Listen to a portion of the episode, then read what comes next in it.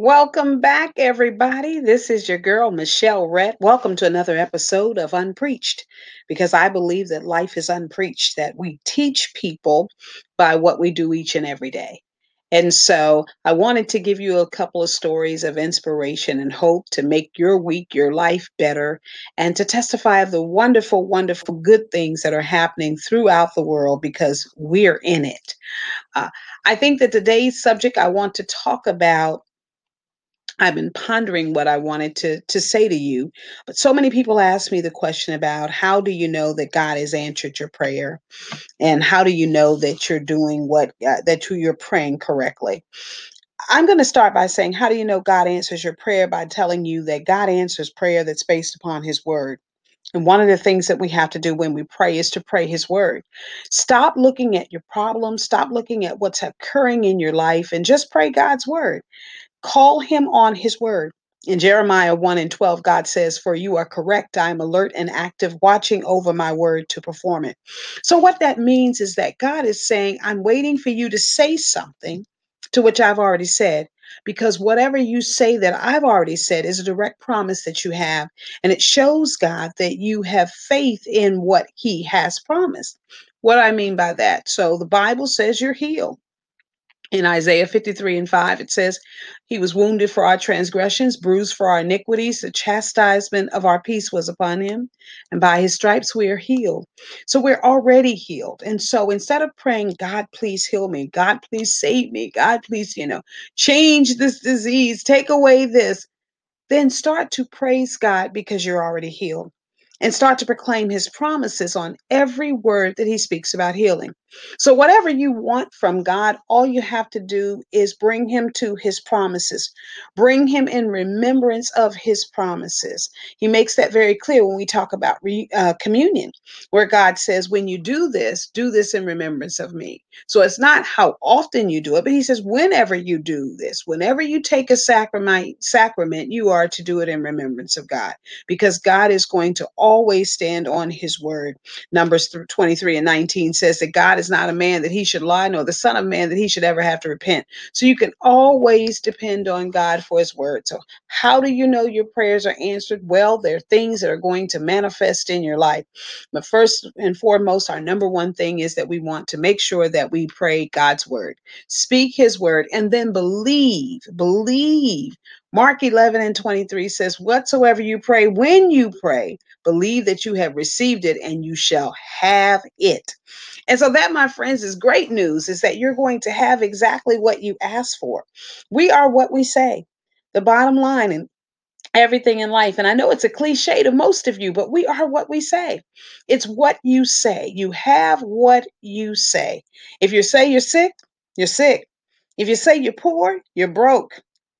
You know, so it's just what you say, what is coming out of your mouth. Proverbs 6 and 2 says that we are snared by the things that come out of our mouth.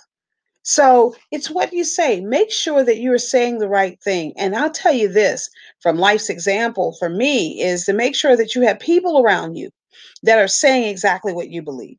If you are believing God for healing, if you're believing God for a new home, if you're believing God for a breakthrough, if you're believing God for a marriage or an engage, even an engagement, whatever you're believing God for, make sure that you have people that are saying the exact same thing and not that are saying something negative or something contrary to what you are believing. I just know it happens from what we say. Our expectations in life determine how far we go. If you have no expectation, then you won't go far. And so many people say, Well, I don't know if God is answering my prayer, but what are you saying and what are you doing? Because I know and you know that we will pray one thing and then say another. I remember speaking to the Lord one time and Him telling me that I'm very negative and that I always see the glass as half full it's always something about to fall and i wonder how long something good is going to happen. You ever had that feeling where you're just thinking to yourself well i wonder how long this is going to last? Why don't we trust god that whatever comes into our life it is going to last it is going to be sustainable you're not going to be full of money one moment and broke the next. You're not going to be in love one moment and and out of love the next or heartbroken the next Every guy or every girl is not going to hurt you. Some are just meant for you, and some God is sent. And so we often have this attitude that something's going to break down. And then we say, Well, I prayed to God. But it's more than just prayer, it's not just seeing what is happening. It's requiring good prayer. Prayer that reaches heaven requires that you have faith that you actually believe what you say. It's one thing to say you're healed and then go about and just start complaining and crying and carrying on and saying, you know, oh God, you know, this happened to me and oh my goodness, or to keep talking about it. Take your eyes off of what you can see. As a matter of fact, don't look at what you can see. Remember, Gladys Knight says, believe none of what you see and half of what you hear. So I would give that advice to you, my friends, tonight. Take your eyes off the situation and just start believing. And it's whatever you believe, then pray it and then act upon it. It's one thing to just pray it and say, I've been praying for a husband, I've been praying for a new job, but you don't act upon it. You haven't re- applied to a job, you haven't done anything to make sure that it comes true. If you believe that God has granted you something, then you need to take action when I was in law school, and I talk about this in one of my books, The Resurrection of Passion.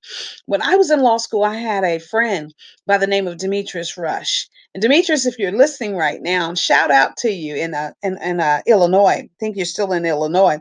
But Demetrius Rush told me, Michelle, faith is an action word. And that's what I want to tell all of you. It requires that you do something. It's not enough just to say it.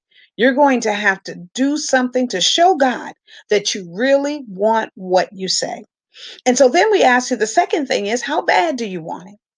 If you really want something, you really want your prayers to be answered, then you have to know what does the word say about it. You have to know that what you are praying lines up with God's word. Because if it doesn't, it probably will not happen. God is not going to grant you somebody else's husband. Let's just hang that up. So if you're praying for Michael and Michael is married to somebody else, you might as well hang that up because God is not going to grant that to you. But he does grant to you what is a part of his will what is a part of his will. And if you can't get an answer or a breakthrough with just your prayer, then let me encourage you to invite somebody else because the word of God says, Where two or three are gathered in my name, there will I be in the midst thereof. And so, what God is saying is that when you come together, when you come together in prayer or what we call agreement prayer, you are on the right road. You are really on the right road. So find a friend, find somebody that you can agree with in prayer and ask them to believe God for you. Believe God together for that new house. Believe God together for that new spouse. Believe God together for that new breakthrough and believe God together for that healing. And I believe, my friends, that you're going to have it. You know why? Because life is unpreached. This is your girl, Michelle Rett coming to you from Life Unpreached and welcoming you, those of you that are joining me for the first time. This is going to be a bumpy ride. We're starting out safe and sound, and then we're going to get, uh, we're going to be uh, like a roller coaster with the issues that we're going to discuss. I'm excited. I'll be speaking at the Hope 2018 conference on to Thursday. Thursday of this week at the First Baptist Church of Glenarden, Maryland.